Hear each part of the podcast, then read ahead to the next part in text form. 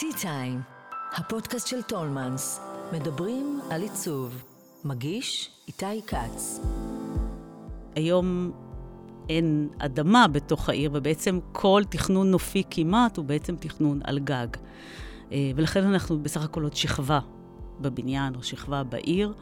אה, ועכשיו איך מתייחסים למושג הזה של טבע, שזה בעצם מנותק לגמרי משורשים, מאדמה. שלום, אתם על T-Time, הפודקאסט של טולמנס, שבו אנחנו מדברים עם אדריכלים, מעצבים ויוצרים על סגנון חיים ותרבות.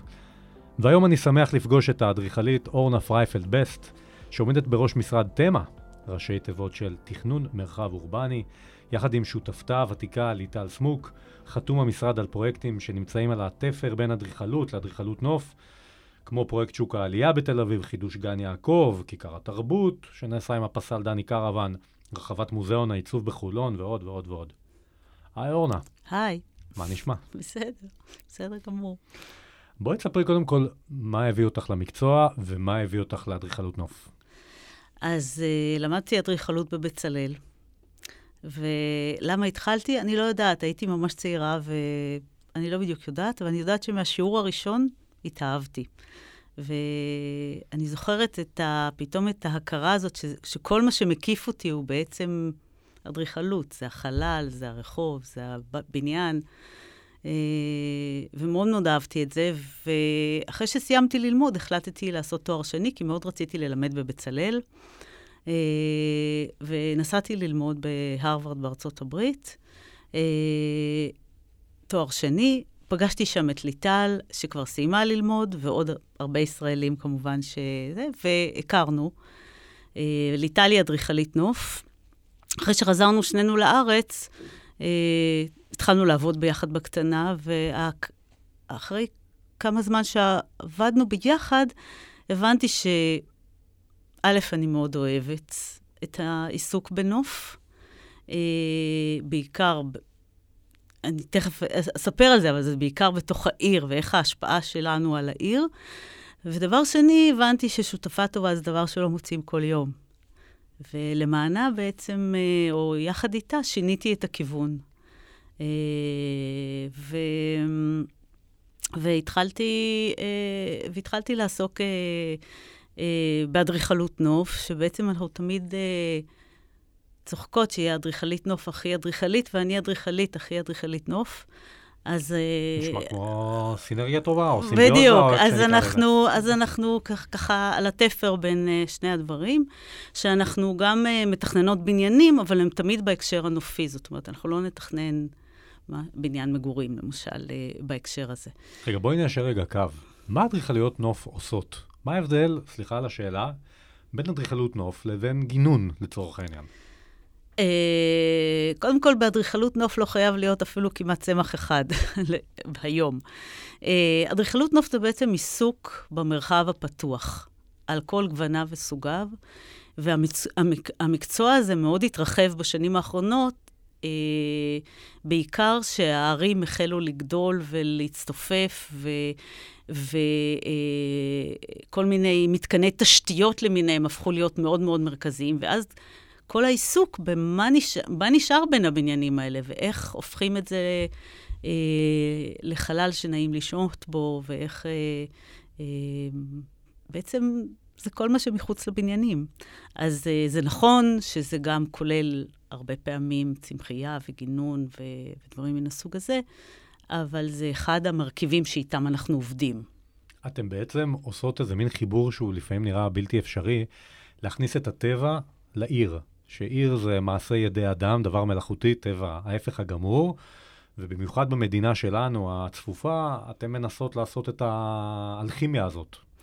אז אה, כן, הייתי קוראת לזה, זה טבע, כמעט טבע בקופסה, נקרא לו ככה. זאת okay. אוקיי. אומרת, זה לא, זה הרי לא באמת טבע, זה או התייחס, אנחנו מתייחסות למושג הזה של טבע, או אנחנו אה, אה, אה, לפעמים יוצרות אותו באופן מלאכותי, לפעמים אנחנו יוצרות אותו, אה, לפעמים אנחנו מתנגדות לטבע, או, או מדברות בשפה אחרת, אבל כן, אנחנו אה, מנסות להכניס את זה בייחוד, אה, שזה אולי נדבר על זה גם בהמשך, שהיום אין אדמה בתוך העיר, ובעצם כל תכנון נופי כמעט הוא בעצם תכנון על גג. אה, ולכן אנחנו בסך הכל עוד שכבה בבניין או שכבה בעיר. אה, ועכשיו איך מתייחסים למושג הזה של טבע, שזה בעצם מנותק לגמרי משורשים, מאדמה, מ... מ... לא יודעת. אפילו חלק מהעצים שגדלים היום בעיר, הם כבר לא גדלים על, המ... על אדמה של פעם, נכון? הם לא, כלום, הם גדלים על uh, מצעים שחלקם זה יותר דומה לקלקר מאשר לאדמה, uh, וזה מוזן באמצעים uh, כמעט מלאכותיים. אז כן, זה אפילו לא קשור לאדמה. אז זה, זה קצת מושג... מפחיד שחושבים באיזה סביבה סינתטית אנחנו כבר חיים היום, בתוך עיר. שהעצים שלנו לא גדלים על אדמה אמיתית. אה, כן, זה, זה מפחיד. מצד שני, אם לא נעשה את זה, אז גם לא יהיה את זה. זאת אומרת, זה כאילו איזה מין... אה, אה, ביצה ותרנגולת כן. כזאת שמזינות אחת את השנייה, אבל uh, יש... כשאתם לוקחות נגיד פרויקט, בגן שתכננתם במתחם אסותא, בצפון הישן של תל אביב, אה, יש משהו שמשקף את החיים בעיר. מצד אחד הוא מחובר למבנה היסטורי, מבנה לשימור, מצד שני הוא מחובר למגדל מגורים חדש ומאוד אה, דומיננטי. אז מה הוביל אתכם בתכנון של הפרויקט הזה? אה, זה גן ילדים, יש להגיד, זה היה גן הילדים הראשון שתוכנן בארץ בארבע קומות. כל קומה היא, היא, גן, היא כיתת גן. והאתגר הגדול היה אה, בעצם איך להתייחס לסביבה האורבנית המאוד אה, אה, אינטנסיבית שיש מסביב, ומצד שני ליצור גן ילדים, מקום שילדים אה, ייהנו להיות בו ולשחק בו. אה, אז המחשבה שלנו הייתה ליצור אה, אה, קובייה עירונית, זאת אומרת, ממש בניין ארבע קומות תל אביבי, שהוא בעצם סוג של קובייה. אה, ובתוך הקובייה הזאת, אה, להכניס את הקובייה של הילד. זאת אומרת, בתוך קוביית הגן יש את ה... בית העץ הקטן, שהוא המקום שהילד יכול בו להיות לבד. אז יש את הבית של העיר והבית של הילד, ובכל כיתת גן יש בעצם אזור שהילדים יכולים להיות קצת לבד, ולא רק בקבוצה. אה, דבר שני, לכל כיתה מחוברת מרפסת, בעצם כל כיתה בקומה, והמרפסת הזאת היה חשוב לנו לשתול בה צמחייה, עצים, אה, ושיהיה בה מקום שילדים אה, גם ירגישו נוח, למרות שהם לא על הקרקע. אז ניסינו... כי הילדים של היום ושל העתיד כנראה יהיה להם הם... פחות חצר נכון, ויותר מרפסות. נכון, המון המון גני ילדים היום הם על גגות, זה כבר הפך להיות נפוץ בצורה מאוד משמעותית, מאז עשינו את זה עוד פעם. אה, ואפילו הוצאתי חוברת הנחיות לעיריית תל אביב עבור אנשים שמתכננים, אדריכלים שמתכננים גני ילדים, איך לתכנן את החצרות של, שהם לא על הקרקע, כי זה לא אותו דבר. אה, אז במקום הזה עשינו את הניסוי הראשון, אה, ואני חושבת שזכינו לתגובות טובות. אז זה, זה היה עבודה מאוד מרגשת בשבילי.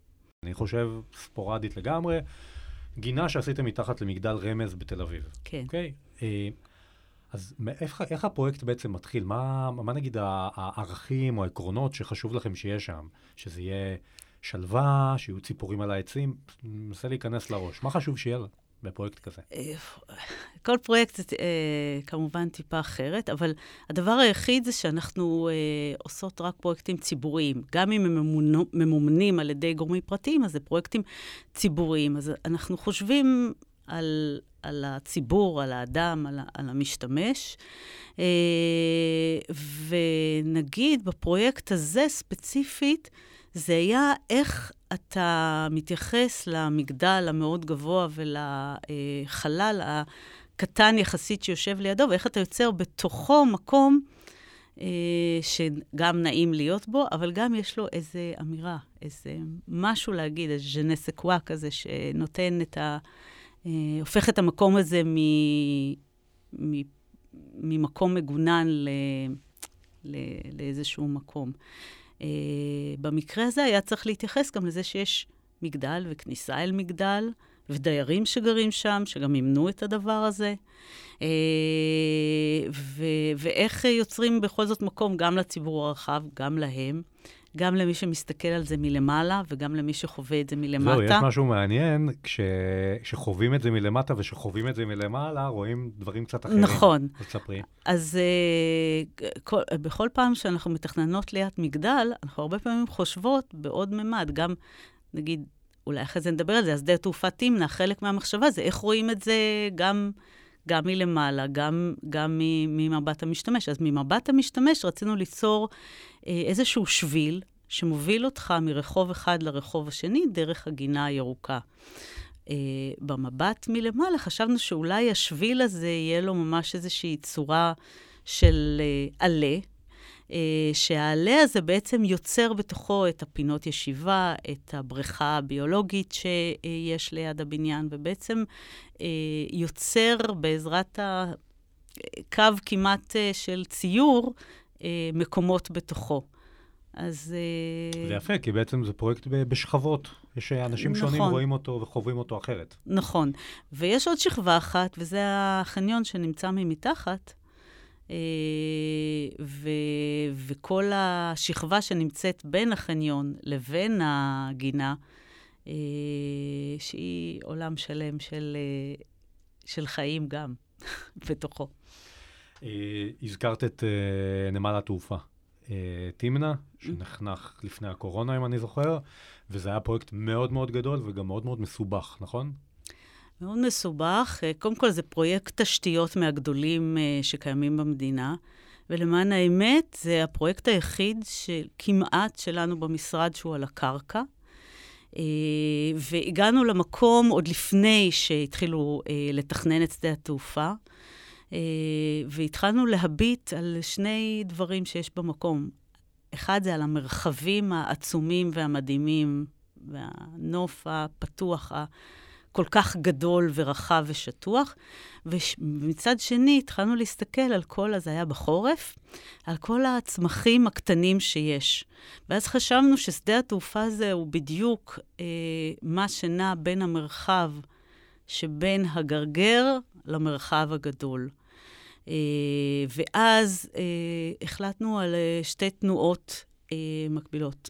תנועה אחת, זה לי, שדה התעופה יושב בשפך של נחל, אה, והחלטנו להשאיר את השפך הזה כשפך בתוך התכנון אה, של המקום, אה, ולשמור על התנועה, הטבע הגדולה שיש במקום. והדבר השני היה לנסות לשמור את כל הצמחים והאדמה, הגר... האגרגטים של ה... שיש במקום. אז חלק מתנאי המכרז היה איסוף של שכבה בעומק של נגיד 30 סנטימטר, של כל המצעים וה... אה, שהיו במקום, כל האדמה שהייתה במקום, שיש לה צבעים מרהיבים, ואת האדמה הזאת שמרו, סיננו מתוכה את כל הזרעים שהיו במקום. את הזרעים האלה אנחנו בעזרת אה, אה, אגרונומים ואנשי אה, טבע, אה, של המדבר, אספנו, גידלנו במשתלה אה, והפרינו אותם. אה, לאחר שסיימנו לתכנן את המקום, תכננו מקומות מיוחדים בתוך השפך הזה של הדלתא, שיהיו בעצם שחזור מחדש של האדמה המקורית, והחזרנו את האגרגטים המקוריים, שתלנו את הצמחים שחלקם נכשלו, וחלקם, זה מאוד קשה כמובן, הפעולה היא לא פשוטה, אה, והחזרנו את זה לתוך האפיקים הקטנים האלה שהם נמוכים יותר. אז ו... כשיש שם נגיד שיטפון היום, אז כן. השיטפון יש לו לאן ללכת? כן, כן. אז גם שמרנו על השיטפון וגם שמרנו על הצורה של השיטפון. אז אפילו החניות הן הם בצורה, ובמובן הזה המבט מלמעלה בעצם מאפשר את השחזור של השפך הזה. זאת אומרת, גם דבר תשתיתי כמו חניון יכול להפוך לחלק מביטוי נופי אה, ומרחבי הרבה יותר גדול. בואי נלך משם, מהמדבר, והפרויקט הסופר מושקע הזה, שבטח גם לקח כמה שנים טובות אה, והרבה כסף לעשות אותו. בואי נלך למקום אה, איקוני בתל אביב, גן יעקב. הגן הצנוע והנפלא שמסתתר מאחורי היכל התרבות והבימה, שאתם בעצם באתם להמשיך אותו ולחדש אותו. מקום שהיה תמיד ידוע בקסמו, אבל גם היו לו בעיות והוא היה עזוב הרבה שנים. אני רוצה לשאול אותך, למה את חושבת שהוא כל כך מיוחד? ומה היה האתגר שלכם במסגרת החידוש של איך בעצם להחזיר לו את ימיו וגם לשנות אותו טיפה? אה, אז קודם כל, אפילו בתור סטודנטית, זה כאילו אחד המקומות היפים בעולם, ש, שבהם הצליחו לבנות גינה שהיא בניין ובניין שהוא גינה, ו, וליצור איזה מין אה, מחבר כזה, אה, אורבני, בתוך העיר, בין השדרות, בין הבניינים וכולי. יעקב רכטר, נכון? יעקב רכטר ואברהם קרוון, שהיה אבא של דני קרוון, שהיה הגנן הראשי של עיריית תל אביב. אמ, אנחנו הגענו למקום, המקום היה מאוד מאוד מוזנח. Uh, ודבר ראשון, uh, עשינו תיק תיעוד למקום, וניסינו לחפש קודם כל uh, גם תמונות מקוריות וגם מהצמחייה המקורית שהייתה במקום, כי במשך השנים זה הפך להיות ערב רב של צמחים. ומה שגילינו שהיה מעניין, שהגן היה בו אור. זאת אומרת, כשהגענו אליו הוא היה חשוך לחלוטין, בגלל שגידלו שם המון המון דברים, ובעצם, דבר ראשון, הורדנו. הורדנו פשוט המון המון, והחזרנו את האור הנפלא. ויוצא הדופן שנכנס בין הקורות, בין הבניינים, אל המקום. הדבר השני היה אה, אה, שמירה על שני השקמים המדהימים שיש במקום. אה, למעשה, דני קרוון הוסיף בכיכר הבימה שקמה נוספת על גבעה כהד לשקמים האלה. השקמים האלה היו גם במצב נורא ואיום, כי במשך השנים, בגלל שהם נוצר בהם איזה חור, יצקו בתוכם בטון. הגיוני. נכון. אז uh, היה תהליך שלם עם אגרונומים, שבו הוצאנו את הבטון, ניקינו, זרקו הורמונים וכל מיני דברים לתוך העץ, ואחרי זה הוזמן אומן ששחזר עם פיברגלס את העץ uh, השלם. אה, ואז הצלנו את שני השקמים האלה שהיו אה, אה, מאוד חשובים. והדבר אולי המשמעותי והיה קשה לעשייה, היה השינוי שעשינו בגן, שנבע... השינוי המרכזי היה חיבור שדרות חן, לרוטשילד. לרוטשילד. בכלל, אנחנו גם עשינו שם הגן תוכנית... הגן היה פעם סוג של dead end, נכון? dead end, זאת אומרת, כן. אתה עלית ברמפה, הגעת למפלס השני, ולא יכולת להמשיך הלאה. וזה, וזה קצת גרם לזה שגם לא נכנסו אליו כי אי אפשר היה להמשיך. אה, וגם לדד-אנדיות שלו. עכשיו, במסגרת תוכנית בניין ערים, בכלל גם שדרות רוטשילד לא הגיעו להבימה. הם נגמרו בגבעה עם עץ אה, שאחרי זה הזזנו אותו אה, הצידה. אה, וחלק מהתוכנית בניין ערים היה איך אנחנו מחברים את שדרות רוטשילד לשדרות חן. ואחד מהמעשים שהיה צריך לעשות היה, או שחשבנו שנכון לעשות, היה החיבור הזה של שדרות חן לשדרות רוטשילד. פשוט לקחנו את הרמפה ובמקום שהיא תעלה, הורדנו אותה. חיבור שיש עליו גם ביקורת. אבל היום אבל די קשה חושבת, בדיוק. עכשיו קשה לדמיין את החיבור הזה. החיבור של כל השדרות של תל אביב בדיוק. אחת לשנייה. אז, אז זה עשה משהו טוב. אה, ושינויים נוספים שעשינו במקום היה כמובן כל השיקום של הבטונים והטייחים השונים שיש במקום, שיש שם איזה שמונה סוגים. זה מדהים כמה עבודה כן. יש על אדריכלות נוף שרובנו כן. לא ערים לה. בדיוק. משתמשים בה כל הזמן ולא ערים כן. לדקויות האלה. נכון. אז uh, גם אה, הצלנו uh, כל מיני פינות. הייתה פינה שאחרי זה היה שם את בית קפה, שפתחנו בעצם כן. לרחוב, והייתה סגורה לחלוטין, הייתה מזבלה.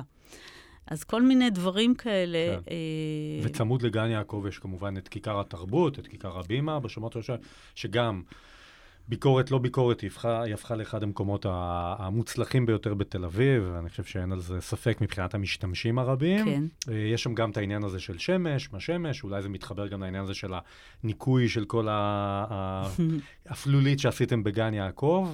אה, איך את רואה את העניין הזה של אה, כיכר, שאת כמובן בעד עצים, אבל הכיכר הזאת היא כיכר שבשעות היום היא כיכר שהשמש קופחת עליה. איך את רואה את המעמד של, של כיכר בכלל בהקשר הזה? Um, אני חושבת שקודם כל, אחד הדברים המעניינים זה שלא חזינו את היקף הפעילות שיהיה בכיכר. אני אמרתי, יהיו שם uh, קצת uh, הופעות, אנשים יתכנסו שם באגן השקוע וזה, אבל מהיום הראשון שהכיכר נפתחה, פשוט אנשים מצאו את המקום הזה מלהצטלם שם בחתונה, לחתונה, ולשחק שם כדורגל, ו... הפגנות. והפגנות, שזה נעשה אזור הפגנות אה, מדהים, אה, ו- ועוד כאילו... וגם בגן יעקב, דרך אגב, זה הפך להיות מקום לימי הולדת ולאנשים שמנגנים ולהופעות וכולי וכולי. אז uh, קודם כל, כיכר היא מקום פתוח שאפשר להיות בו. Uh, ואני uh, חושבת שיש לה תפקיד שונה מגינה או מרחוב. מה היא צריכה להיות? היא צריכה להיות מקום שכולם יכולים להגיע אליו. אבל הם לא חייבים להגיע אליו. זאת אומרת, הם באים אליו ברגעים מאוד מסוימים של... זה, זה לא כמו רחוב שאתה חייב להגיע מא' וב' ולכן הוא צריך להיות מוצל, הוא חייב להיות מוצל. או כמו גינה, שהיא בעצם משמשת איזושהי הפוגה ורגע כזה. ובאמת, ליד uh, כיכר הבימה יש את גן יעקב, שהוא מוצל, ויש בו ויסטריות וכולי וכולי. אז uh, אני חושבת שבאמת באמצע היום, בקיץ קשה להיות בכיכר הבימה, ואולי לא צריך להיות. אה, קוראים לכם תמה, בואי נגיד מילה על תמה, אה, שזה מאוד מאוד נפוץ בגוש דן, וחלק מה שזה עושה זה אה, חניונים, הרבה פחות חצרות, הבניינים גדלים, ואנחנו משלמים על זה מחיר של פחות, פחות ירוק במרחב העירוני שלנו. עציצים במקום עצים וכן הלאה. מה דעתך על התופעה הזאת? אה, אנחנו עובדים בתוך הדבר הזה, זאת אומרת, אנחנו, העובדתית זה פשוט, זה פשוט קורה, זה קיים, זה, זה למרות ש... אה, עכשיו אה, כל תקני החנייה משתנים, וכל חנייה, שהיא בניין שנמצא ליד קווי רכבת, כמובן תקני החנייה יורדים, ואני מקווה שכל הח... כמות החניונים תרד. אני הייתי בסיור בלונדון בחניונים, שיש חצי חנייה לבן אדם, והחניון ריק. הוא מלא באופניים. אז uh, אני מקווה שנגיע גם ל- לרגע הזה. אבל אם אנחנו כבר צריכים לעשות את זה, אני חושבת שהעבודה העיקרית uh, שאנחנו עושים, זה להחביא את כל המערכות, להחביא את העובדה שזה יושב על חניון. Uh, למשל, לדוגמה, בכיכר הבימה שיושבת מעל חניון, יש אוורור של החניון. איפה אוורור החניון? הוא יוצא בהבימה. בצד, אף אחד לא רואה את זה ולא mm-hmm. יודע מזה וכולי וכולי. אז אחת הבעיות באמת בתמ"אות זה שהכניסה לחניון, ומערכות שונות שיוצאות מתוך חניון, כי חניון זה דבר עתיר מערכות, פשוט יוצאות החוצה ואז לא נשאר ירוק. ודבר שני, אפשר לעשות גינה, זה פשוט אה, מסובך יותר ויקר יותר. אה, אז כן, פשוט צריך ש... לעשות את זה, אבל... אה, אני מקווה שנראה את, ה... את השינוי הזה. הייתי שמח לדבר איתך עוד המון המון זמן, אבל uh, זמננו uh, הולך ומתקצר. Uh, הייתי שמח לשאול אותך כמה שאלות uh, קצרות, okay. אם אוקיי. בא לך לענות עליהן. Uh, אם לא היית אדריכלית, מה את חושבת שהיית? אני לא כל כך חושבת, אני מאוד אוהבת את מה שאני עושה, אבל אני מקנאה רק ברקדנים. אני ממש... אני ממש כן. אוהבת מחול. אה, השלימי את המשפט. יש לי הזכות... יש לי זכות לעשות למען אה, אנשים משהו טוב. אה, יש לך גיבורת תרבות או גיבור תרבות? אני חושבת שמבחינה מקצועית, או, או לא יודעת, כאדם, למדתי המון מהעבודה עם דני קרוון, שהיה איש מיוחד ועומד על עקרונותיו, כן, אני חושבת שהוא סוג של גיבור תרבות בשבילי. ומה הפנטזיה המקצועית שלך? אמ, אני תמיד שמחה על הפרויקט הבא. זה קשה לי להגיד שיש לי איזה פנטזיה. אני חושבת שהגשמתי הרבה דברים. הייתי שמחה לתכנן בית ספר. זאת אומרת, אה, תכננו קומפלקסים של גני ילדים, אבל הייתי שמחה לעשות איזו סינרגיה באמת אמיתית בין אה, אה, חוץ לפנים ופנים דרך בית ספר. הייתי שמחה לתכנן אולי בחו"ל. אה, אוקיי, אבל נתת, אה, יש הרבה דברים. נתת כמה כיוונים. נחזור ונבדוק אותם בהמשך. Uh, לפני שאנחנו נפרדים, יש לך איזושהי המלצה uh, תרבותית, משהו תרבותי שחווית לאחרונה, שמתחשק לך לשתף את מי שמאזין לנו עכשיו?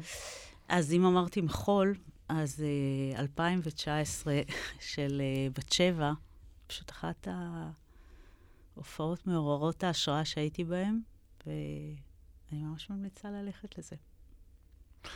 אורנה פרייפלד בסט, תודה רבה שבאת להתארח אצלנו. היה לי ממש כיף לדבר איתך. ותודה לכם שהאזנתם. חפשו את שאר הפרקים של הפודקאסט T-Time של טולמנס באפליקציות ההסכתים. אני איתי כץ, להתראות. האזנתם ל-T-Time, כל מה שמרגש בעולם העיצוב.